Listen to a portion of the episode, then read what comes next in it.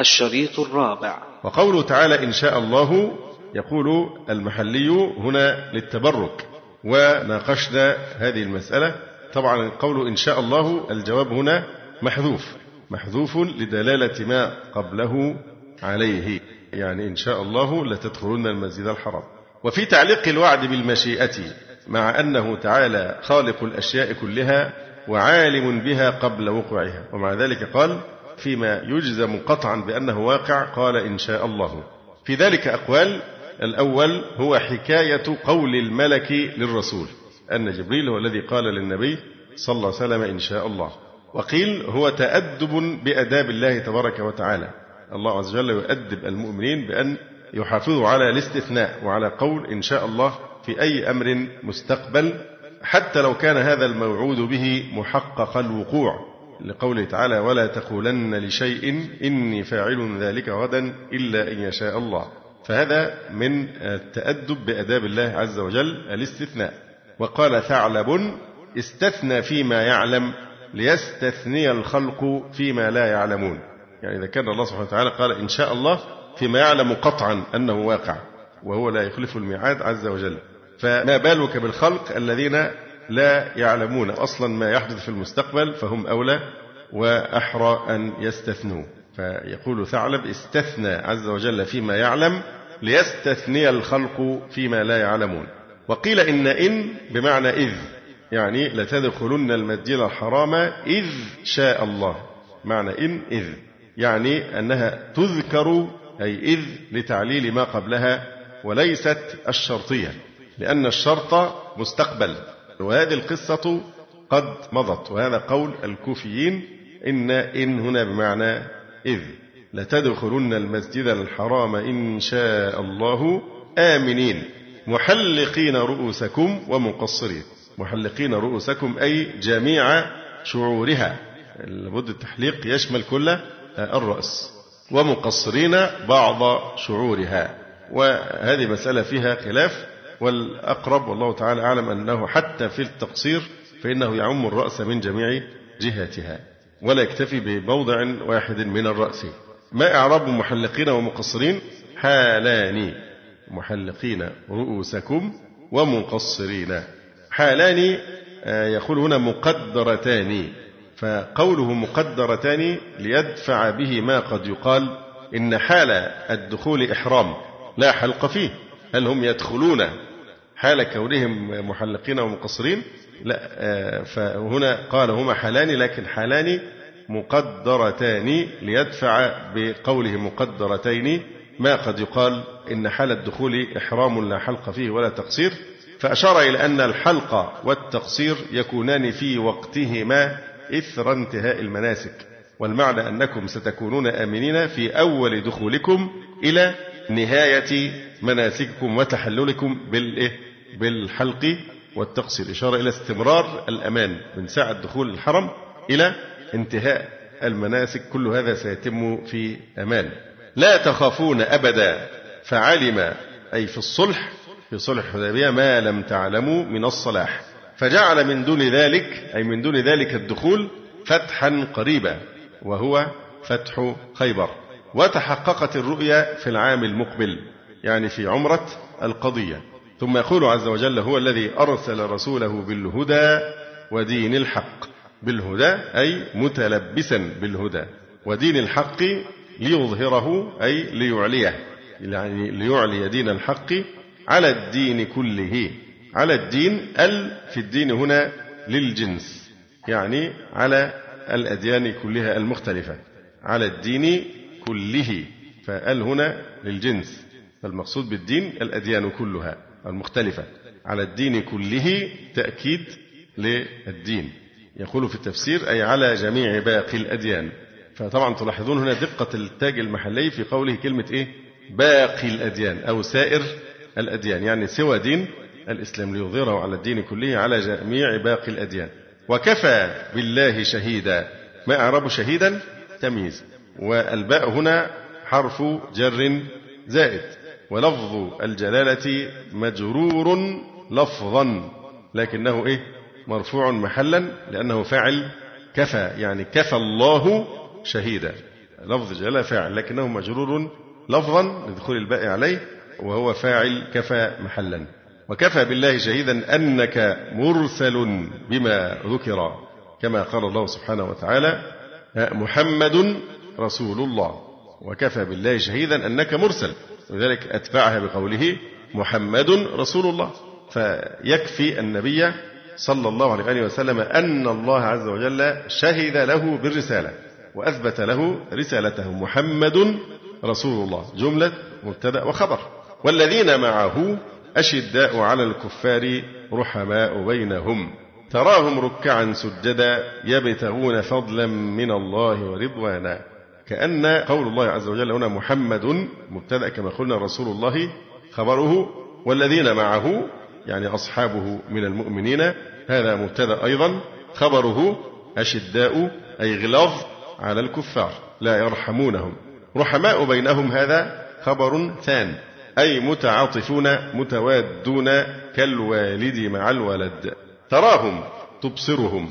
تراهم الرؤيا هنا بصرية. تراهم ركعا سجدا. تراهم ركعا سجدا. طبعا هذه حال وأيضا سجدا حال حالان. تراهم ركعا سجدا وصفهم بكثرة الصلاة التي هي أفضل الأعمال. واعلموا أن خير أعمالكم الصلاة. فهنا وصف لهم بكثرة التقرب إلى الله سبحانه وتعالى بالصلاة. تراهم ركعا سجدا. يبتغون فضلا من الله ورضوانا. يبتغون هذا كلام مستأنف يعني كأن قوله تعالى يبتغون فضلا من الله رضوانا كأنها جواب لسؤال نشأ عن مواظبتهم على الركوع والسجود تراهم ركعا سجدا. صفة مستمرة كأنه قيل ماذا يريدون بذلك؟ فقيل يبتغون فضلا من الله ورضوانا. فعلى هذا يكون كلاما مستأنفا أو يمكن أن يكون إيه؟ حال إيه؟ ثالثة. ركعا سجدا يبتغون. تكون حالا ثالثة بعد قوله ركعا وهي الحال الأول وسجدا ثم قال يبتغون. فإذا هي إما أنها حال ثالثة الجملة يبتغون أو أن الكلام مستأنف على أساس أنه وقع جوابا لسؤال نشأ عن مواظبتهم على الركوع والسجود كأنه قيل ماذا يريدون بذلك؟ يعني هذا مدح لظاهرهم أنهم تراهم في الظاهر ركعا سجدا. فماذا عن باطنهم؟ ماذا يريدون من ذلك؟ فجاء الجواب لتزكية باطن الصحابة رضي الله تعالى عنهم كما زكى ظاهرهم فقال يبتغون يعني ما يريدون إلا وجه الله تبارك وتعالى فوصفهم بالإخلاص في العبادة. يبتغون فضلا من الله ورضوانا سيماهم أي علاماتهم. هذا مبتدأ سيماهم في وجوههم وهذا خبر المبتدأ في وجوههم. والسيمة هنا نور وبياض يعرفون به في الآخرة أنهم سجدوا في الدنيا. هذا نور يكون في الآخرة على وجوههم. سيماهم في وجوههم. من أثر السجود؟ ما إعرابها؟ حال. من أثر السجود حال. وهذا متعلق بما تعلق به الخبر. أي سيماهم في وجوههم كائنة من أثر السجود. هذا إما أنه يتعلق بما تعلق به الخبر يعني كائنة أيضا يمكن إعرابه حالا من ضميره المنتقل إلى الخبر ويكون تقدير الكلام سيماهم كائنة في وجوههم حال كونها من أثر السجود. فأثر السجود هنا هو الخشوع والتواضع والمسكنة لله تبارك وتعالى. وكما ذكرنا هذا النور وهذا البياض يعرفون به في الآخرة أنهم سجدوا لله سبحانه وتعالى في الدنيا أما العلامة التي توجد في موضع السجود فليست هي المقصودة هنا لماذا؟ لأنه كما قال بعض السلف قد تكون بين عيني من هو أقسى قلبا من فرعون ممكن رجل يكون قلبه أقسى من فرعون ويكون عنده علامة الإيه؟ السجود هذه فهي ليست علامة يعني قاطعة على مدح الباطن وإنما هي علامة يعني ظاهرة توجد في الصادق وتوجد أيضا في المرائي وتوجد في المنافق. فوجودها في المؤمن ينفع يوم القيامة حينما تبحث الملائكة عمن يكونون في النار من الموحدين. تعرفهم بماذا؟ تعرفهم بأثر السجود. حرم الله على النار أن تأكل أثر السجود. فليس معنى هذا أنها لا قيمة لها على الإطلاق. لا وجودها في المؤمن الصادق أو الموحد ينفعه كما ذكرنا أما في الآخرة فالمقصود هنا بالنور الذي يكون في وجوههم أو العلامة سيماهم في وجوههم من أثر السجود هي الإيه؟ السكينة والخشوع والإخبات والتواضع لله عز وجل سيماهم في وجوههم من أثر السجود. فهذا هو أثر السجود. ذلك مثلهم في التوراة. ذلك الوصف المذكور مثلهم أي صفتهم في التوراة.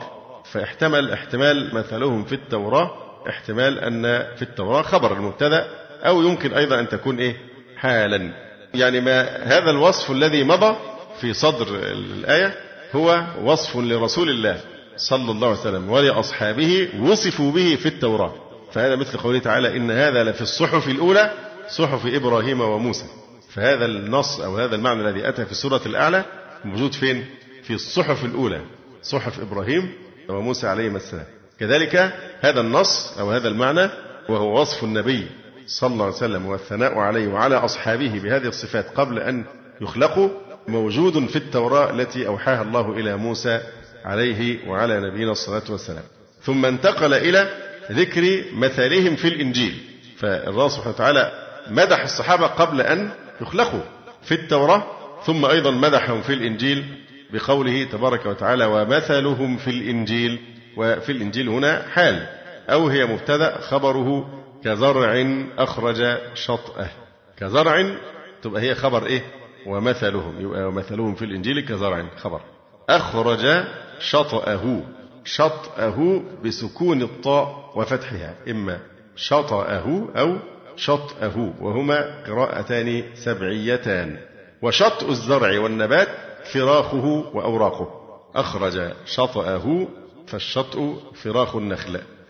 فآذره بالمد والقصر قواه وأعانه. فاستغلظ أي غلظ فاستوى أي قوي واستقام على سوقه على أصوله جمع ساق. يعجب الزراع. ما إعراب يعجب؟ حال نعم. حال أي حال كونه معجبا الزراع. أي يعجب زراعه لحسنه. فمثل الصحابة رضي الله تعالى عنهم بذلك الزرع لأنهم بدأوا في قلة وضعف فكثروا وقووا على أحسن الوجوه. ليغيظ بهم الكفار. اللام هنا تعليلية. يعجب الزراع ليغيظ بهم الكفار. فهذا متعلق بمحذوف دل عليه ما قبله. أي شبهوا بذلك ليغيظ بهم الكفار. يبقى شبهوا بالزرع وبمراحل نمو الزرع. شبهوا بذلك ليغيظ بهم الكفار. فالتعليل هنا للتشبيه. قال الزمخشري فإن قلت قوله ليغيظ بهم الكفار تعليل لماذا؟ قلت لما دل عليه تشبيههم بالزرع من نمائهم وترقيهم في الزيادة والقوة. فهو ضرب لهم هذا المثل أو شبههم بهذا الزرع ليغيظ بهم الكفار. وعد الله الذين آمنوا وعملوا الصالحات منهم مغفرة وأجرا عظيما. وعد الله الذين آمنوا وعملوا الصالحات منهم ما أعرب منهم حال منهم أي من الصحابة رضي الله تعالى عنهم. ومن هنا لبيان الجنس منهم لبيان الجنس. ولا يجوز أن يقال إنها للتبعيض كما يذهب إليه الذين في قلوبهم مرض من المنافقين والزنادقة الرافضة الذين يستدلون بالآية على عكس ما هي سيقت من أجله. فيقولون هذا مدح إيه؟ وعد الله الذين آمنوا من الصالحات منهم. يعني منهم مؤمنون عملوا الصالحات ومنهم إيه؟ كفار ومنافقون. وفي الحقيقة هم يكفرون كل الصحابة ما عدا عددا قليلا جدا. خمسة أو سبعة أو ثلاثة. هؤلاء هم الذين يثبتون لهم الإسلام. فأين المدح في هذه الحالة؟ لما تكون الأمة ارتدت كلها بعد وفاة النبي صلى الله عليه وسلم. فأي خير في هذه الأمة؟ فالقول بكفر الصحابة رضي الله تعالى عنهم وارتدادهم عن الدين والعياذ بالله هذا تكذيب صريح لقوله تعالى كنتم أي أنتم كنتم خير أمة أخرجت للناس. فالمقصود هنا وعد الله الذين آمنوا وعملوا الصالحات منهم فمن هنا لبيان الجنس وليست للتبعيض لأن الصحابة رضي الله تعالى عنهم كلهم بالصفة المذكورة من هذا يعني الثناء العظيم من الله عز وجل. وعد الله الذين آمنوا وعملوا الصالحات منهم مغفرة وأجرا عظيما الجنة. وهما أي المغفرة والأجر العظيم لمن بعدهم أيضا من المؤمنين كما دلت عليه آيات أخرى. فهذا آخر ما تيسر في تفسير سورة الفتح لكننا نتوقف قليلا ونختم الكلام في تفسير السورة بالكلام على قول الله تبارك وتعالى هو الذي أرسل رسوله بالهدى ودين الحق ليظهره على الدين كله وكفى بالله شهيدا. فهذه الآية الكريمة فيها وعد من الله سبحانه وتعالى بأن يسود دين الإسلام جميع الأديان وأن تعلو كلمته وتنتشر في كل آفاق الأرض. هناك بعض النصوص التي تعكر على هذا أو تقدح في هذا المعنى كالحديث الذي رواه الطبراني عن عبد الله بن مسعود رضي الله تعالى عنه قال ليس عام إلا والذي بعده شر منه. قال الحافظ في الفتح أخرجه الطبراني بسند جيد. وعن ابن مسعود رضي الله تعالى عنه أيضا بسند صححه الحافظ في الفتح قال أمس خير من اليوم واليوم خير من الغد. وهكذا حتى تقوم الساعة. هي القاعدة أنه ما من زمان خير إلا يشوبه بعض الشر. يقول الله سبحانه وتعالى ولولا دفع الله الناس بعضهم ببعض لفسدت الأرض لكن لن يكون هناك زمان شر محض إلا الزمان الذي تقوم فيه الساعة. يعني الزمان الذي هو شر محض لا خير فيه على الإطلاق هو الزمان الذي تقوم فيه الساعة لقول النبي صلى الله عليه وآله وسلم لا تقوم الساعة إلا على شرار الناس كما رواه مسلم. وفي رواية فيبقى شرار الناس في خفة الطير وأحلام السباع لا يعرفون معروفا ولا ينكرون منكرا فيتمثل لهم الشيطان فيأمرهم بعبادة الأوثان ثم ينفخ في الصور. فإذا زمان الشر المحض هو الزمان الذي تقوم فيه الساعة. لكن قبل ذلك حتى لو وجد الشر لكن هو مشوب ببعض الإيه؟ الخير. فهذه سنة الله في هذه الحياة الدنيا. يعني حتى زمان المسيح عليه السلام مع ما فيه من الخير لكنه مشوب بخروج فتنة الدجال. وهكذا. أيضا روى الزبير ابن عدي قال أتينا أنس بن مالك رضي الله تعالى عنه فشكونا إليه الحجاج. فقال اصبروا اصبروا فإنه لا يأتي عليكم يوم أو زمان إلا والذي بعده شر منه حتى تلقوا ربكم سمعته من نبيكم صلى الله عليه وآله وسلم وهذا رواه البخاري وغيره. اصبروا فإنه لا يأتي عليكم يوم أو زمان إلا والذي بعده شر منه حتى تلقوا ربكم. سمعته من نبيكم صلى الله عليه وآله وسلم. فإذا يؤخذ من مثل هذا النص حديث أنس رضي الله تعالى عنه أن حالة الناس الدينية هي في تراجع مستمر مع الزمن. لكن هذا التراجع هو تراجع بشكل عام وليس بشكل فردي يعني هو من العام المخصوص. أما الذي خصصه فقول النبي صلى الله عليه وسلم مثل أمتي مثل المطر لا يدرى آخره خير أم أوله. لأن كما قلنا زمان الشر المحض هو الزمان ما بعد فترة إيه؟ حتى يأتي أمر الله لا تزال طائفة من أمتي على الحق ظاهرين إلى قول إيه؟ حتى يأتي أمر الله وهم على ذلك. ما هو أمر الله؟ ريح تأتي فتقبض إيه؟ روح كل مؤمن. فلا يبقى على الأرض مؤمن. ويبقى شرار الناس يتهرجون وعليهم تقوم الساعة كما قال النبي صلى الله عليه وسلم. فالتراجع بصفة عامة لكن هذا التراجع لا يشمل جميع الأمة. لابد أن يبقى في الأمة خير. لابد أن يبقى. والدليل قوله هنا عليه الصلاة والسلام مثل أمتي مثل المطر. لا يدرى آخره خير أم أوله أيضا يدل على ذلك قول النبي صلى الله عليه وسلم لا تزال طائفة من أمتي ظاهرين على الحق لا يضرهم من خذلهم حتى يأتي أمر الله وهم كذلك. فالظهور إما ظهور بالحجة والعلم والبرهان وهذا ظهور مستمر لا يمكن أن يتخلف أبدا. لابد أن تبقى حجة الله قائمة على البشر بإيه؟ بحفظ هذا المنهج على يد أهل هذه الثلة من أهل العلم وأهل الخير.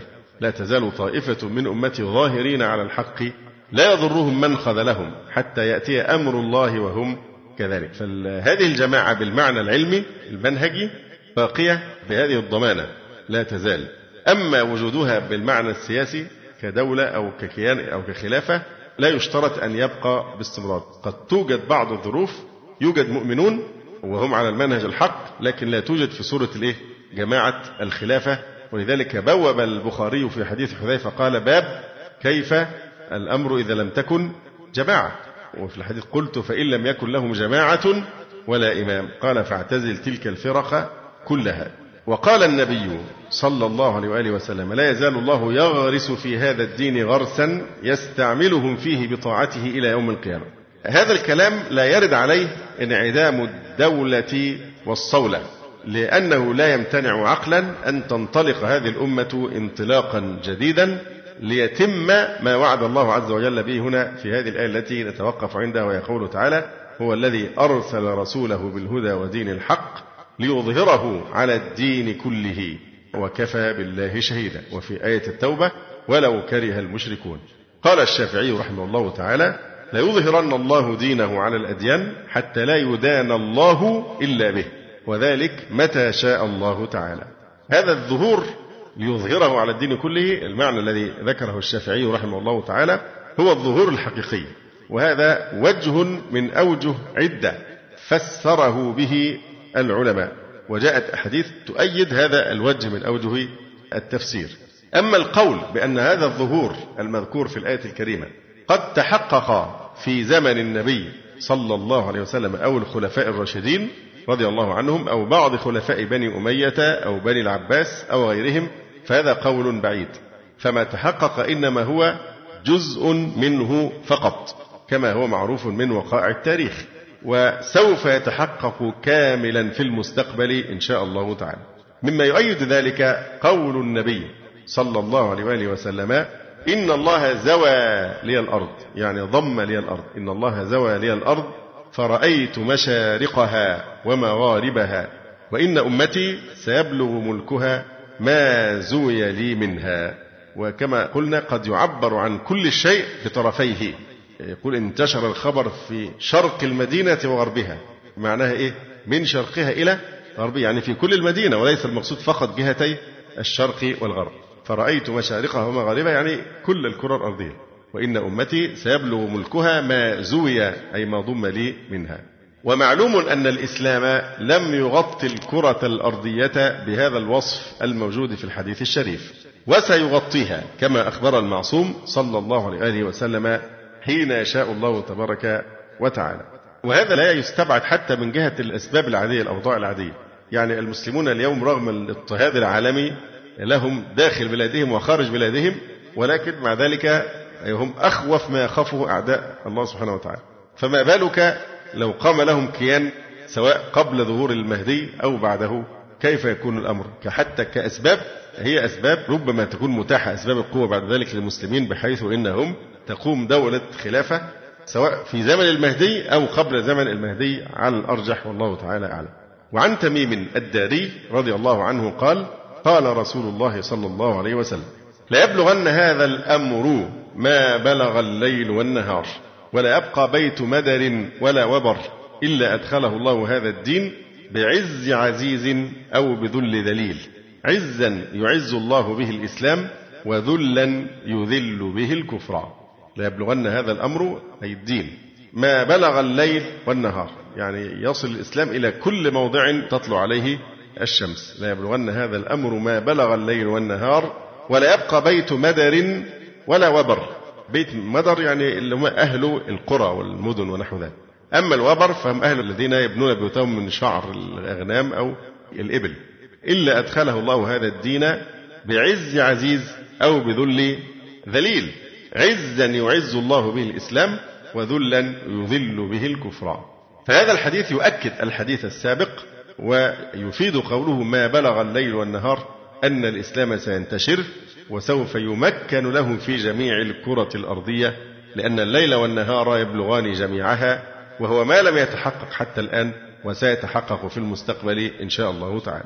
وعن أبي قبيل قال كنا عند عبد الله بن عمرو بن العاص رضي الله عنهما وسئل أي المدينتين تفتح أولا القسطنطينية أو رومية؟ فدعا عبد الله بصندوق له حلق قال فأخرج منه كتابا. قال فقال عبد الله بينما نحن حول رسول الله صلى الله عليه وسلم نكتب إذ سئل رسول الله صلى الله عليه وآله وسلم أي المدينتين تفتح أولا؟ قسطنطينية أو رومية؟ قسطنطينية تنسب إلى الملك قسطنطين الذي حرف العقيدة النصرانية كما هو معلوم فسميت باسمه. وهي فيما بعد إسلام بول أو إسطنبول. فسئل النبي عليه الصلاة والسلام هذا السؤال وهذا يدل على أن الصحابة كانوا يعرفون أنهم سيمكنوا لهذا الدين. يعني حتى لو كانوا في فترات الأولى لنمو الإسلام لكنهم كانوا على يقين من وعد رسول الله صلى الله عليه وسلم. لذلك المسألة كانت إيه؟ مش هل تفتح أم لا تفتح؟ لا ده مسألة الترتيب بس فقط. أما مبدأ أن العالم سيفتح فهذا كان مقررا. سئل عليه الصلاة والسلام أي المدينتين تفتح أولا؟ أقسطنطينية أو رومية؟ فقال رسول الله صلى الله عليه وآله وسلم مدينة هرقل تفتح أولا. وطبعا معروف أن مدينة هرقل هي القسطنطينية. مدينة هرقل تفتح أولا. وقد فتحت القسطنطينية على يد محمد الفاتح العثماني رحمه الله تعالى بعد هذه البشارة الموجودة في هذا الحديث تحقق هذا الوعد بعدها بإيه؟ بثمانية قرون ونصف تقريبا بعد ما يقارب 850 سنة. تحقق هذا الوعد. وستفتح مرة أخرى بعد ملحمة تكون بين المسلمين والروم. فالفتح العثماني هذا هو عبارة عن خطوة تمهيدية للفتح الأعظم الذي يكون فيما بعد. سينتصر في هذه الملحمة المسلمون نصرا مؤزرا بإذن الله تعالى. لا يجدون بعده من يحول بينهم وبين فتحها. وقد أشارت إلى ذلك روايات كثيرة في البخاري ومسلم وغيرهما. أما رومية فهي روما عاصمة إيطاليا الآن. ومعلوم أنها لم تفتح من قبل. والفضل طبعا للرافضة. تأخر الفتح العثماني لأوروبا كان السبب في تأخره وتقهقره الرافضة. لأن كان العثمانيان كلما توغلوا في أحشاء أوروبا يطعنهم في ظهرهم من؟ الصفويون الملاحدة الزنادقة المنافقون فيضطر الخليفة إلى الرجوع للدفاع عن عاصمة الخلافة ودحرهم ومطاردتهم. ده شيء كان متكررا من الرافضة هم بشؤم هذه الفرقة الخبيثة حصل تراجع المد الإسلامي داخل أوروبا. وإلا والله تعالى أعلم ربما كان يعني على الأقل معظم أوروبا دخل في دين الإسلام ولكن لله الأمر من قبل ومن بعد. ما نراهم إلا في التخريب فقط. ما فتحوا بلدا واحدا في كل تاريخهم الأسود ما عرفوا الفتوح وهم لا يعتبرون الفتوحات الإسلامية أصلا شرعية. وناقشنا الموضوع ده قبل كده. قلنا أنهم بيعتقدون أن الجهاد ما دام ليس تحت راية المهدي المختبئ في السرداب الوهمي فهو جهاد باطل. نسبوا إلى بعض أئمتهم أنه لما سئل ماذا تقول في هؤلاء المجاهدين أو الذين يرابطون في الثغور؟ قال يستعجلون دخول جهنم. يتعجلون الإيه؟ النار. لأن جهادهم باطل لأنه ليس تحت راية إمامهم المهدي. يعني كل التاريخ الإسلامي ده من عهد أبي بكر وعمر وعثمان ثم من عهد معاوية إلى يوم كل دول رايحين جهنم. والذين بذلوا الأرواح وجاهدوا في سبيل الله وفتحوا البلاد كل ده عمل باطل. طيب أنتوا عملتوا إيه؟ اذكروا بلدا واحدة فقط في تاريخكم الأسود قمتم بفتحها وإدخال الكفار في دين الإسلام. ما رأيناهم إلا في التخريب وفي الهدم وفي الشؤم وأخسه وأخبثه كان تسبب في تراجع المد الإسلامي في يعني أوروبا. حتى في الحروب الصليبية كانوا ينضمون ويتأمرون مع الصليبيين ضد صلاح الدين الأيوبي وضد الخلفاء المسلمين. كان الرافضة يتواطؤون مع الصليبيين ضد أهل الإسلام كعادتهم. يعني وإن كان تأخر فتح أوروبا لكن قطعا إن شاء الله سيحدث أن العالم كله حتى أمريكا سوف يفتح بالإسلام وسوف تنتشر فيه كلمة يعني التوحيد كما أخبر الصادق المصدوق صلى الله عليه وآله وسلم. وعن النعمان بن بشير رضي الله تعالى عنهما قال كنا جلوسا في المسجد وكان بشير رجلا يكف حديثه فجاء أبو ثعلبة الخشاني فقال يا بشير بن سعد أتحفظ حديث رسول الله صلى الله عليه وسلم في الأمراء؟ فقال حذيفة أنا أحفظ خطبته. فجلس أبو ثعلبة الخشني فقال حذيفة رضي الله تعالى عنه قال رسول الله صلى الله عليه وسلم تكون النبوة فيكم ما شاء الله أن تكون ثم يرفعها الله إذا شاء أن يرفعها ثم تكون خلافة على منهاج النبوة فتكون ما شاء الله أن تكون ثم يرفعها الله إذا شاء أن يرفعها ثم تكون ملكا عاضا. الملك العض أو العضوض هو الذي يصيب الرعية فيه جور وظلم كأنهم يعضون عضا. أو الذي يعضهم فيه الفقر كما قال الشاعر وعض زمان يا ابن مروان لم يدع من المال إلا مسحتا أو مجلفا. فيبقى معنى الملك العض إما من الظلم والجور الذي يقع بالرعية وإما لأن الفقر والعناء كأنه يعضهم إيه؟ عضا. وقد يكون الملك العض بمعنى المعضوض عليه متمسك به بأن يورث من حاكم لآخر. كقوله تعالى فهو في عيشة راضية يعني إيه؟ مرضية. فملك العض هنا بمعنى إيه؟ معضوض يعني معضوض عليه ومتمسك به أن يستمر بطريقة وراثية. ثم تكون ملكا عضا فتكون ما شاء الله أن تكون. ثم يرفعها الله إذا شاء أن يرفعها. ثم تكون ملكا جبريا وهو الملك الذي يتم جبرا ورغما من الرعية. وهو أقرب إلى الحكم الذي يتم بطريق الانقلابات يعني في عصرنا. ثم تكون ملكا جبرية فتكون ما شاء الله أن تكون. ثم يرفعها الله إذا شاء أن يرفعها. وطبعا هذه هي المرحلة التي يعيشها العالم الإسلامي الآن.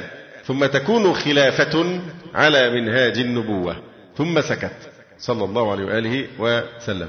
تأملوا هنا أن بداية التمكين تكون النبوة فيكم ما شاء الله أن تكون. ثم يرفعه الله إذا شاء أن يرفعه ثم تكون خلافة على منهاج النبوة. فبدأ الأمر بعد رسول الله صلى الله عليه وسلم بخلافة على منهاج النبوة. ثم ختم أيضا بخلافة على منهاج النبوة. القاسم المشترك هو منهاج النبوة. وهذا دليل على أن منهاج النبوة هو فقط المنهاج الذي يؤدي إلى التمكين الذي ينتهي بالتمكين الحقيقي لأنه يسلك مسلك الأنبياء يتمسك بعقيدة أهل السنة والجماعة وثوابتها وأساسيتها. لا يمكن يحصل تجديد من مبتدع. يعني المبتدع لا يعد مجددا. إنما الذي يجدد أمر الدين هو من يكون من أهل السنة والجماعة ومن الفرقة الناجية ومن الطائفة المنصورة. فهذه المراحل أو الأطوار التي ذكرها الحديث الشريف في الخلافة خليفة بمعنى الخلافة بمعنى سياسة الناس ورياستهم مر منها طور النبوة ثم طور الخلافة الراشدة ثم الملك العض الذي انتهى بإيه؟ بسقوط الخلافة العثمانية. ونحن الآن نعيش مرحلة الملك الجبري وننتظر الخلافة الراشدة الأخيرة بإذن الله تعالى. في سنة 1924 أعلن المجلس الوطني في تركيا خنق ذلك الطور من الترتيب النبوي. وبهذا الإعلان الذي انتهت بموجبه الخلافة العثمانية وادعت الأمة الإسلامية طور الملك العض لتبدأ في طور الملك الجبري وهو الطور الذي تعايشه الأمة هذه الأيام في صورة الانقلابات العسكرية وغيرها. وبالتالي ما نظن أبدا أن المسلمين سينعمون بما يسمى الإيه؟ الديمقراطية. وده الواقع إنها مباحة لكل الشعوب ما عدا أهل الإسلام فإنهم يستثنون من هذا. فالغرب قال مرة أحد المفكرين قال نحن لا نصنع الديمقراطية للتصدير. الغرب يقول مش بنصنعها عشان نصدرها لكم. دي تتفرجوا عليها بس كده. طبعا الديمقراطية تتنافى مع الإسلام كما هو معلوم دي موضوع تاني. لكن حتى مع ذلك فما رعوها حق رعايتها. فده يدل إن هذا الوضع سيستمر وإن موضوع الديمقراطية بمعنى حقيقي اللي هي تنافي الملك الجبري هذا غير وارد. والله تعالى أعلم. وعن أبي نضرة قال كنا عند جابر بن عبد الله رضي الله عنهما فقال يوشك أهل العراق. ألا يجبى إليهم قفيز ولا درهم. قفيز مكيال مكيال لأهل العراق. عبارة عن ثمانية مكاكيك ويقدر بخمسة أوسق. يوشك أهل العراق ألا يجبى إليهم قفيز ولا درهم. قلنا من أين ذاك؟ قال من قبل العجم يمنعون من ذلك. ثم قال يوشك أهل الشام ألا يجبى إليهم دينار ولا مدي. والمدي مكيال لأهل الشام يسع خمسة وأربعين رطلا وقيل يسع تسعة عشر صاعا. قلنا من أين ذاك؟ قال من قبل الروم. ثم سكت هنيهة. الروم هم في العرف يعني هم أهل الإيه؟ أو الأوروبا الغربيون الروم. ثم سكت هنيهة. ثم قال قال رسول الله صلى الله عليه وسلم يكون في آخر أمتي خليفة يحثي المال حثيا ولا يعده عدا. من شدة الرخاء والعدل والخير العميم الوفير إذا أعطى الأعطيات فإنه لا يعد المال وإنما يحثي حثيا قال الراوي قلت لأبي نضرة وأبي العلاء أتريان أنه عمر بن عبد العزيز؟ قال لا لأن هنا الحديث نفسه بيبطل هذا القول. ما الذي يبطله؟ في آخر أمتي. وعمر بن العزيز إيه؟ في أول الأمة ليس في آخره. يكون في آخر أمتي خليفة يحثي المال حثيا ولا يعده عدا. فخلافة عمر بن عبد العزيز قريبة جدا من الخلافة الراشدة إلى حد أنه يقال في حقه إيه؟ خامس الخلفاء الراشدين. لو دقانا هيبقى سادس بعد الحسن. لكن بما أن فترة الحسن ما طالت فأحيانا يعني تتجاوز. ثم أيضا لو هو يعني لو هي خلافة على منهاج النبوة بتاعت عمر بن عبد العزيز الخلافة على منهاج النبوة ستكون بعد إيه؟ بعد الملك العض والملك الجبري. وهذا لم يحدث قبل عمر بن عبد العزيز. فيبعد جدا أن يراد به عمر بن عبد العزيز رحمه الله تعالى. وقال الإمام النووي رحمه الله تعالى في شرح هذا الحديث يكون في آخر أمتي خليفة يحثي المال حثيا ولا يعده عدا. قال الحثو هو الحفن باليدين وهذا الحثو الذي يفعله هذا الخليفة يكون لكثرة الأموال والغنائم والفتوحات مع سخاء نفسه. وردت أحاديث يفهم منها في خلافة راشدة لا خلاف في وقوع هذه الخلافة. لكن هل هي ستكون قبل المهدي أم هي خلافة المهدي نفسه؟ وردت بعض الأحاديث يفهم منها قيام خلافة راشدة قبل خروج المهدي منها ما رواه عبد الله بن حوالة الأزدي رضي الله عنه قال بعثنا رسول الله صلى الله عليه وسلم حول المدينة على أقدامنا لنغنم فراجعنا ولم نغنم شيئا وعرف الجهد في وجوهنا فقام فينا فقال اللهم لا تكلهم إلي فأضعف ولا تكلهم إلى أنفسهم فيعجزوا عنها ولا تكلهم إلى الناس فيستأثروا عليهم. ثم قال ليفتحن لكم الشام والروم وفارس أو الروم وفارس حتى يكون لأحدكم من الإبل كذا وكذا ومن البقر كذا وكذا ومن الغنم حتى يعطى أحدهم مئة دينار فيسخطها. ثم وضع يده على رأسي أو هامتي فقال يا ابن حوالة إذا رأيت الخلافة قد نزلت الأرض المقدسة فقد دنت الزلازل والبلايا والأمور العظام والساعة يومئذ أقرب إلى الناس من يدي هذه من رأسك. وهذا حديث صحيح. قال يا ابن حوالة إذا رأيت الخلافة قد نزلت الأرض المقدسة وهي أرض الشام. آه، وبالذات طبعا فلسطين لأن فيها القدس. إذا رأيت الخلافة قد نزلت الأرض المقدسة فإقامة هذه الخلافة علامة اقتراب الساعة فقد دنت الزلازل والبلايا في بعض الروايات والبلابل والأمور العظام. والساعة يومئذ أقرب إلى الناس من يد هذه من رأسك.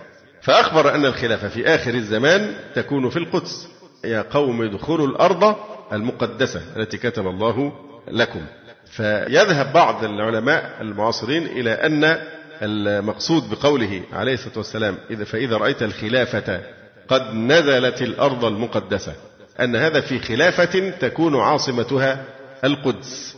والأحداث في آخر زمان تخرب هذا القول لأن القدس هي المكان الذي سوف يذهب إليه المسيح عليه السلام المسيح مع أنه سينزل عند المنارة البيضاء عند مسجد دمشق في دمشق إلا أنه سيتوجه بعد ذلك إلى القدس. وحينما يذهب إلى القدس سيصل وقت إيه؟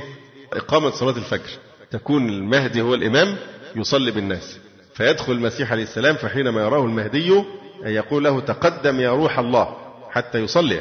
فيتأبى يأبى عيسى عليه السلام أن يصلي إماما كي لا يتدنس بغبار الشبهة.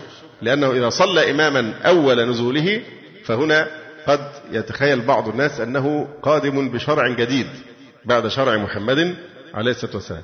فلئلا يقع أحد يعلن المسيح أنه يأتي تابعا لشريعة محمد صلى الله عليه وسلم. فالظاهر أنه بعد ذلك يصلي هو إماما لأنه هو نبي.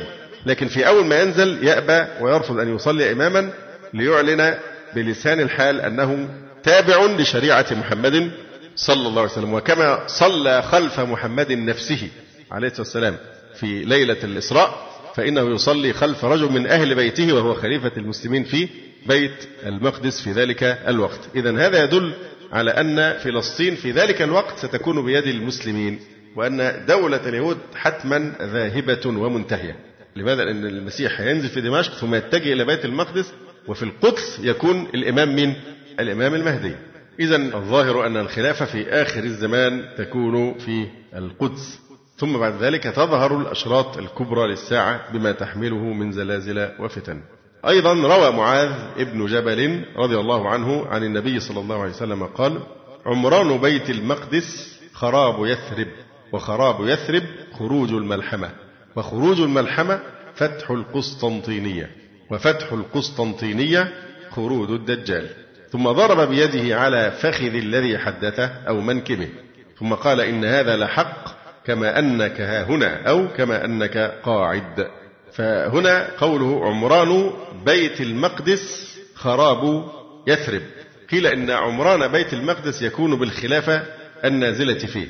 وهذا يستلزم تحرير القدس. من اليهود لعنهم الله. عمران بيت المقدس خراب يثرب وخراب يثرب خروج الملحمة وخروج الملحمة فتح قسطنطينية طبعا بالتكبير. القسطنطينية تفتح بالتكبير. وفتح القسطنطينية خروج الدجال إلى آخر الحديث. أيضا روى المقداد بن الأسود رضي الله عنه قال سمعت رسول الله صلى الله عليه وسلم يقول لا يبقى على ظهر الأرض بيت مدر ولا وبر إلا أدخله الله كلمة الإسلام. بيت المدر كما قلنا القرى والأمصار.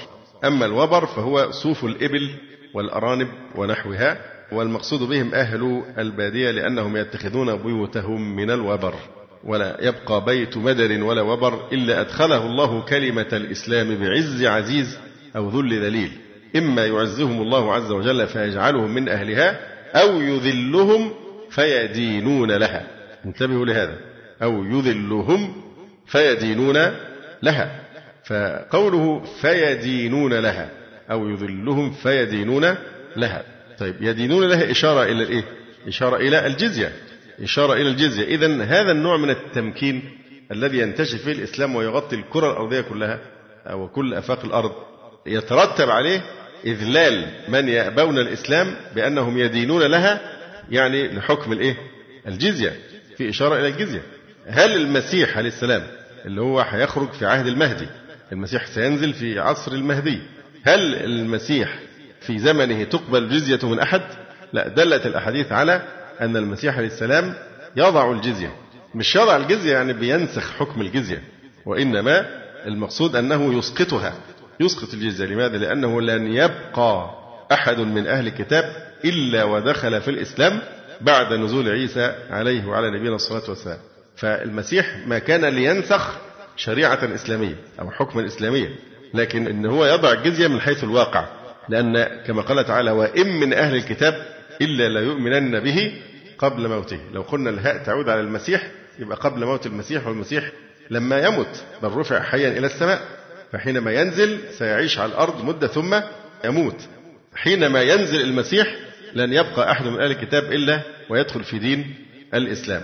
فبالتالي لن يبقى أحد من أهل الذمة كي يؤدي الجزية. في حين أن الخلافة والتمكين المذكور هنا في حديث المقداد لا يبقى على ظهر الأرض بيت مدر ولا وبر إلا أدخله الله كلمة الإسلام بعز عزيز أو ذل ذليل.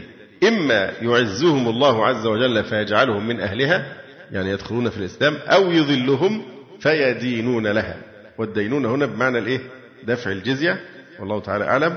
والمسيح سوف يضع الجزية كما في حديث أبي هريرة رضي الله تعالى عنه قال قال رسول الله صلى الله عليه وسلم. والذي نفسي بيده ليوشكن أن ينزل فيكم ابن مريم حكما عدلا فيكسر الصليب يعني بأن يبطل دين النصرانية ويكسر الصليب حقيقة ويبطل ما تزعمه النصارى من تعظيمه. ويقتل الخنزير يعني يأمر بإعدام الخنزير مبالغة في تحريم أكله ويقتل الخنزير ويضع الجزية. يعني يتركها ويسقطها لأنه لن يبقى أحد من أهل الكتاب إلا ودخل في الإسلام بعد نزول المسيح فبالتالي لن يبقى أحد من أهل الذمة يؤدي الجزية. وهناك رواية عند الإمام أحمد عن أبي هريرة يقول يقول عليه الصلاة والسلام وتكون الدعوة واحدة وتكون الدعوة أي الملة واحدة. يعني جميع الناس سوف يدخلون في الإسلام. يقول ويضع الجزية ويفيض المال حتى لا يقبله أحد. حتى تكون السجدة الواحدة خيرا من الدنيا وما فيها. ثم قال أبو هريرة رضي الله عنه اقرأوا إن شئتم وإن من أهل الكتاب إلا ليؤمنن به قبل موته ويوم القيامة يكون عليهم شهيدا. وهذا الحديث متفق عليه. إذا هذا يؤكد حتمية عودة الخلافة الإسلامية وسيادتها على العالم كله وأن هذه الخلافة خلافة راشدة على منهاج النبوة كما قال أيضا عليه الصلاة والسلام فإنه من يعش بعدي فسيرى اختلافا كثيرا فذكر مرض الإخلاف ثم بين علاجه فقال فعليكم بسنتي وسنة الخلفاء الراشدين المهديين عضوا عليها بالنواجذ كناية عن شدة التمسك وإياكم ومحدثات الأمور إذا هذه بعض ملامح إيه؟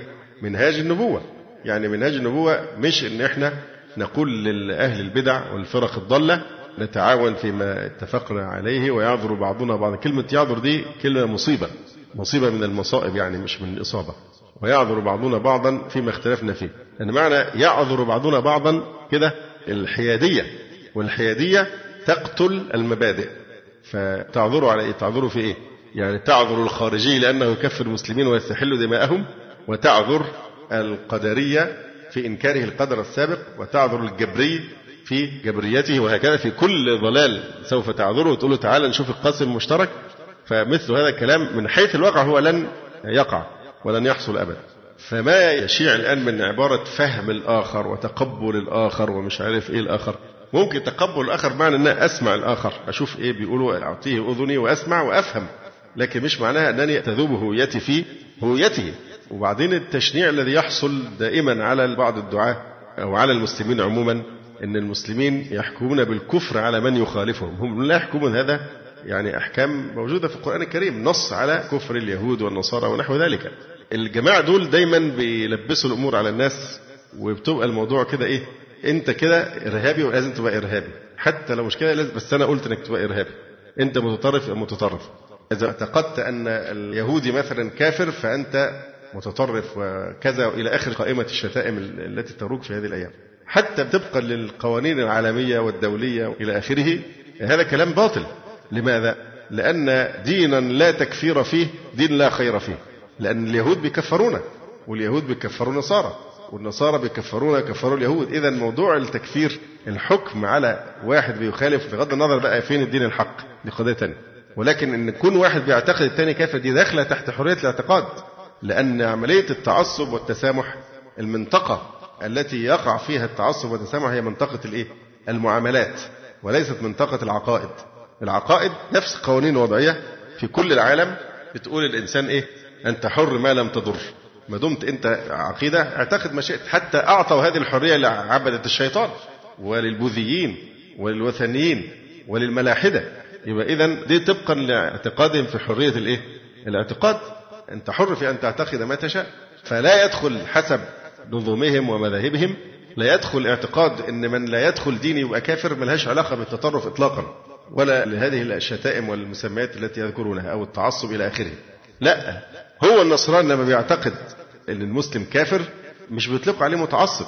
اليهودي لما بيعتقد النصراني كافر مش بيطلقوا عليه متعصب.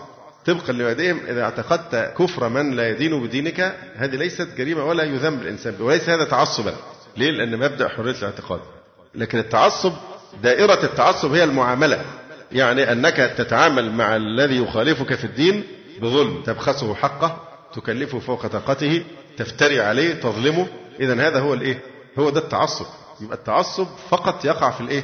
في المعاملات وليس في الاعتقادات فالتلبيس الذي يمارسه بعض الدجالين تجار الشنطة الثقافية والعقائدية اللي بيروجوا لهذا. طب وبعدين ده مش هيفضل أي معالم بين حق وباطل. لو أصبحت الأديان كلها حاجة واحدة وكله حق وكل واحد على دينه الله يعينه ففي هذه الحالة لن تبقى أي ملامح لحق وباطل. واضح؟ مع أنها متناقضة وأكيد الحق هو في دين واحد فقط. فكيف يكون كلها حقا وهي متناقضة ومتعارضة؟ حتى إحنا لو ما كفرناش هم مش هيكفروا؟ ده هم بيكفروا بعض. الطوائف النصرانية بتكفر بعضها بعض. اليهود بيكفروا النصارى. ويكفروننا. فيعني زي ما واحد قال مرة قال دين لا تكفير فيه لا خير فيه. ليه؟ لأن معنى ذلك أن كله هيبقى منطقة رمادية. مفيش أبيض وأسود. لا حلال ولا حرام لا كفر وشرك ولا كفر وإيمان ولا هدى ولا وضلال ولا حق وباطل. ده كله هيبقى شبه بعض ومعروف أن الحيادية تقتل المبادئ. لن يبقى مبدأ. ودي اللي العولمة عايزة توصل له. إذابة الإيه؟ الأشياء التي تجعل الناس تحتفظ بهوياتها وعقائدها. وهيهات أن يحدث مثل هذا. مش ممكن يحدث طبعا لكن حتى طبقا لما يدعونهم إليه دي ملهاش علاقة بالتعصب لما أعتقد أنه كافر أو هو يعتقد أن أنا كافر. ليه؟ لأن هذا مبني على مبدأ حرية الاعتقاد. وبرضه مش بنناقش المبدأ نفسه بنحكي كأمر واقع. حرية الاعتقاد عندكم أن أنت حر فيما تعتقده. المهم لا تظلم من يخالفك. لكن أنا بقلبي أعتقد أنه كافر أو هو يعتقد أن أنا كافر دي لا تعد نوعا من التعصب. التعصب والتسامح فقط في المعاملة. ولا شك أن المسلمين أعظم البشر تسامحا. ده بحث رائع جدا لأن في ناس كتير فهمها غلط. يعني موضوع التسامح ما معنى التسامح؟ والمسلمون يوم كانوا ممكنين في آفاق الأرض كيف قدموا أعظم نموذج للتسامح والنماذج؟ رائعة جدا. نرجو في شرفها بعد أن نتحدث عنه بالتفصيل. لكن هذا استطراد عابر بمناسبة أن اليومين دول ناس كتير تتكلم أن ده متعصب لأنه بيقول أن اليهودي أو النصراني أو البوذي أو كذا كافر فده تعصب. ليه تتعصب؟ فالنبي عليه الصلاة والسلام حينما قال فإنه من يعش بعدي فسيرى اختلافا كثيرا بين طريق السلامة فقال فعليكم بسنتي. انظر الترتيب بالفاء إشارة إلى أن المخرج من الفرقة هو الإيه؟ الاعتصام بالسنة. فعليكم بسنتي يلزموها وسنة الخلفاء الراشدين المهديين. يعني هل يعقل أن النجاة تكون في اتباع سنة النبي عليه السلام وسنة الخلفاء الراشدين المهديين ثم نيجي الناس زي الرافضة بيكفروا الصحابة وبيكفروا الخلفاء الراشدين الثلاثة رضي الله تعالى عنهم. ونقول لهم نتعاون فيما اتفقنا فيه ويعذر بعضنا بعضا فيما اختلفنا فيه. إذا كان طريق النجاة إيه؟ لما قال الجماعة قال إيه هي الجماعة؟ قال من كان على مثل ما أنا عليه اليوم وأصحابي. القرآن الكريم قال إيه؟ فإن آمنوا بمثل. بمثل ما آمنتم به أيها الصحابة فقد اهتدوا وإن تولوا فإنما هم في شقاق. فالبعد عن منهج الصحابة هو الذي يسبب الفرقة. فبرضه بعض السذج من المفكرين والمثقفين إلى آخره والنخبويين واللي مش عارف إيه برضه يكثرون الكلام بدون علم. المشكلة مش إن هم جهلة المشكلة إنه مش فاهم ومش عايز يفهم وعايز يجبرك كمان إنك تتابع جهله. فلما بتيجي سيرة الكلام على الشيعة أيوة أيها الوهابيون تفرقون المسلمين وتكفرونهم وتفعلون كذا وكذا والكلام على موضوع الوحدة بين السنة والشيعة وعدم الفرقة. هي الفرقة إحنا اخترناها هم الذين انحرفوا عن الإسلام. هم الذين اختاروا لأنفسهم طريق الضلال. فكيف يكون النجاة من الفرقة في اتباع سنتي؟ فعليكم بسنتي وسنة الخلفاء الراشدين المهديين. وهم يكفرون الخلفاء الثلاثة. ليس هذا فحسب. هم لا يعترفون أصلا بسنة النبي عليه الصلاة والسلام إطلاقا لا يعترفوا بأي شيء من كتب السنة عند أهل السنة وإنما يحتجون فقط بالأكاذيب التي يزعمون نسبتها إلى أئمة أهل البيت. لا اجتمعنا معهم على قرآن لأنهم يعتقدون تحريفه ولا على سنة ولا على إمام. إذا بعض الجماعات التي تنادي بالوحدة بين المسلمين وتعالج القضية بأسلوب عاطفي. عمر العاطفي ما بتحل المشكلة أبدا هتستمر المشكلة. لكن العلاج الصحيح الاعتصام بالسنة فعليكم بسنتي وسنة الخلفاء الراشدين المهديين. عضوا عليها بالنواجذ وإياكم ومحدثات الأمور إلى آخر الحديث الشريف. فلن يحصل تمكين على الإطلاق للمسلمين إلا بأن يعودوا إلى منهاج النبوة إلى سنة النبي صلى الله عليه وآله وسلم وإلا إلى طريق السلف وطريق الصحابة رضي الله تعالى عنهم وترك الابتداع. فالمنهج الوحيد القادر على التمكين هو مثل هذا المنهج وليس غيره. والنبي عليه الصلاة والسلام أخبر أخبر بأن نهاية اليهود ستكون على أيدي المسلمين. يقول عليه الصلاة والسلام لا تقوم الساعة حتى يقاتل المسلمون اليهود فيقتلهم المسلمون حتى يختبئ اليهودي وراء الحجر والشجر فيقول الحجر أو الشجر يا مسلم يا عبد الله هذا يهودي خلفي تعال فاقتله إلا الغرقد فإنه من شجر اليهود وهذا نوع من أشجار الشوكية معروف في بلاد بيت المقدس طبعا هؤلاء اليهود اللي هو حي الحجر والشجر سينطق دول إيه بقى؟ ده هيكون في اليهود الذين يأتون مع المسيح الدجال اليهود الذين يأتون مع المسيح الدجال إذا خرج وإذا نزل عيسى عليه السلام هؤلاء هم اليهود الذين يعني الحادثة دي هتحصل فين؟ في عهد المسيح لما ينزل الدجال ويقاتله المسلمون. لأن في حديث جابر حتى إن الشجرة والحجر ينادي يا روح الله. من روح الله؟ المسيح عليه السلام. يا روح الله. هذا يهودي فلا يترك ممن كان يتبعه أحدا إلا قتله. أي المسيح عليه وعلى نبينا الصلاة والسلام. إذا قيادة العالم الإسلامي ستكون فين ساعتها؟ في بيت المقدس. والدجال ومن معه وغالب مع أتباع الدجال من مين اليهود. يهود أصبهان. غالب أتباع المسيح الدجال هم من اليهود. سيقدمون إلى فلسطين من خارجها. لن يكونوا داخل فلسطين. وسيحاصرون المهدية. ومن معه حتى ينزل المسيح عليه وعلى نبينا الصلاة والسلام. والمسيح ومعه المؤمنون سيتعقبون الدجال ومن معه فيقتله المسيح عند باب لد ويقتل أتباعه حتى إن الحجر والشجر لا يدلان المسلمين عليه. كل هذا يؤكد زوال دولة العصابة اليهودية الكيان اليهودي المغتصب في فلسطين. في ذلك الوقت ستكون قد زالت ولن تزول إلا بإيه؟ بوقوع خلافة إسلامية في وقت يعلمه الله سبحانه وتعالى. لذلك يقول الشيخ سعيد حوا رحمه الله إن دولة اليهود الحالية على كل الاتجاهات في الفهم للنصوص ستنتهي. وليست نهايتها معلقة بنزول المسيح عيسى بن مريم عليه السلام. وإن النصوص الواردة في أن الحجر والشجر يدلان المسلم على اليهودي ليقتله ليست واردة في هؤلاء اليهود الموجودين الآن بل هي في يهود يقدمون مع المسيح الدجال. يقول النبي صلى الله عليه وسلم ولا تزال طائفة من أمتي يقاتلون على الحق ظاهرين على من ناوأهم حتى يقاتل آخرهم المسيح الدجال فهم سيقاتلون ومن ضمن من سيقاتلونهم المسيح الدجال فاللي بيقاتلون دول هم الطائفة المنصورة معناها أن ستكون هناك كيان أو دولة تظل تقاتل وتجاهد إلى أن ينتهي أو يختم جهادها بجهاد المسيح الدجال. روي عن النبي عليه السلام في حديث ضعيف أكثر أتباع الدجال اليهود والنساء. أيضا هناك حديث أبي أمامة رضي الله عنه قال قال رسول الله صلى الله عليه وسلم لا تزال طائفة من أمتي على الدين ظاهرين لعدوهم قاهرين. لا يضرهم من جابههم إلا ما أصابهم من لأواء حتى يأتيهم أمر الله وهم كذلك. قالوا أين هم يا رسول الله؟ فقال صلى الله عليه وسلم ببيت المقدس وأكناف بيت المقدس. حول بيت المقدس.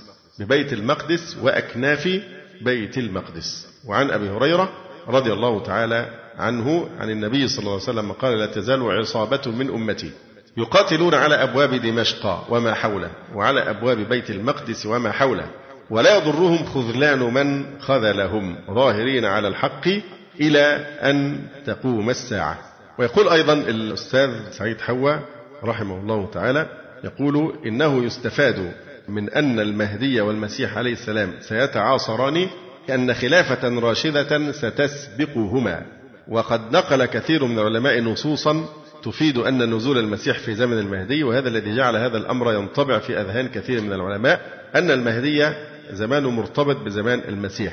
فإن صح هذا الاتجاه وطبعا هو اتجاه صحيح فهذا سيفيد أنه سيكون قبل ذلك خلافة على منهاج النبوة تكتسح الأرض كلها وستفتح الأمة الإسلامية العالم ولا يبقى بيت مدر ولا وبر. إلا دخلته كلمة الإسلام بعز عزيز وذل ذليل ومظهر الذلة دفع الجزية بينما المسيح عليه السلام لا يقبلها. القول بأنه المهدي أيضا سيكون عند ظهوره سيكون في بيت المقدس في حديث أبي أمامة الطويل قال النبي عليه الصلاة والسلام وكلهم يعني كل المسلمين وكلهم ببيت المقدس وإمامهم رجل صالح قد تقدم ليصلي بهم إذ نزل عيسى إلى آخر الحديث. فهو موضوع يعني الجزم بالأول مكان سيظهر فيه المهدي. يعني لا يوجد نص صريح يجزم بذلك. البعض يقول إنه بالشام البعض يقول من المشرق وطبعا يستدلون بعض الأحاديث الضعيفة والبعض يقول إن أول ظهور يكون في مكة والمدينة فالله تعالى أعلم بذلك. فهذا آخر ما تيسر والحمد لله الذي بنعمته تتم الصالحات وصلى الله وسلم وبارك على نبيه محمد وعلى آله وصحبه أجمعين ومن تبعهم بإحسان إلى يوم الدين. قولوا قولي هذا وأستغفر الله لي ولكم. سبحانك اللهم ربنا وبحمدك أشهد أن لا إله إلا أنت أستغفرك وأتوب إليك. وفي الختام تقبلوا تحيات إخوانكم في تسجيلات السلف الصالح بالإسكندرية. هاتف رقم صفر ثلاثة فاصل أربعة تسعة. أربعة سبعة ستة خمسة اثنان. والتليفون محمول صفر عشرة واحد ستة أربعة واحد تسعة ثمانية صفر.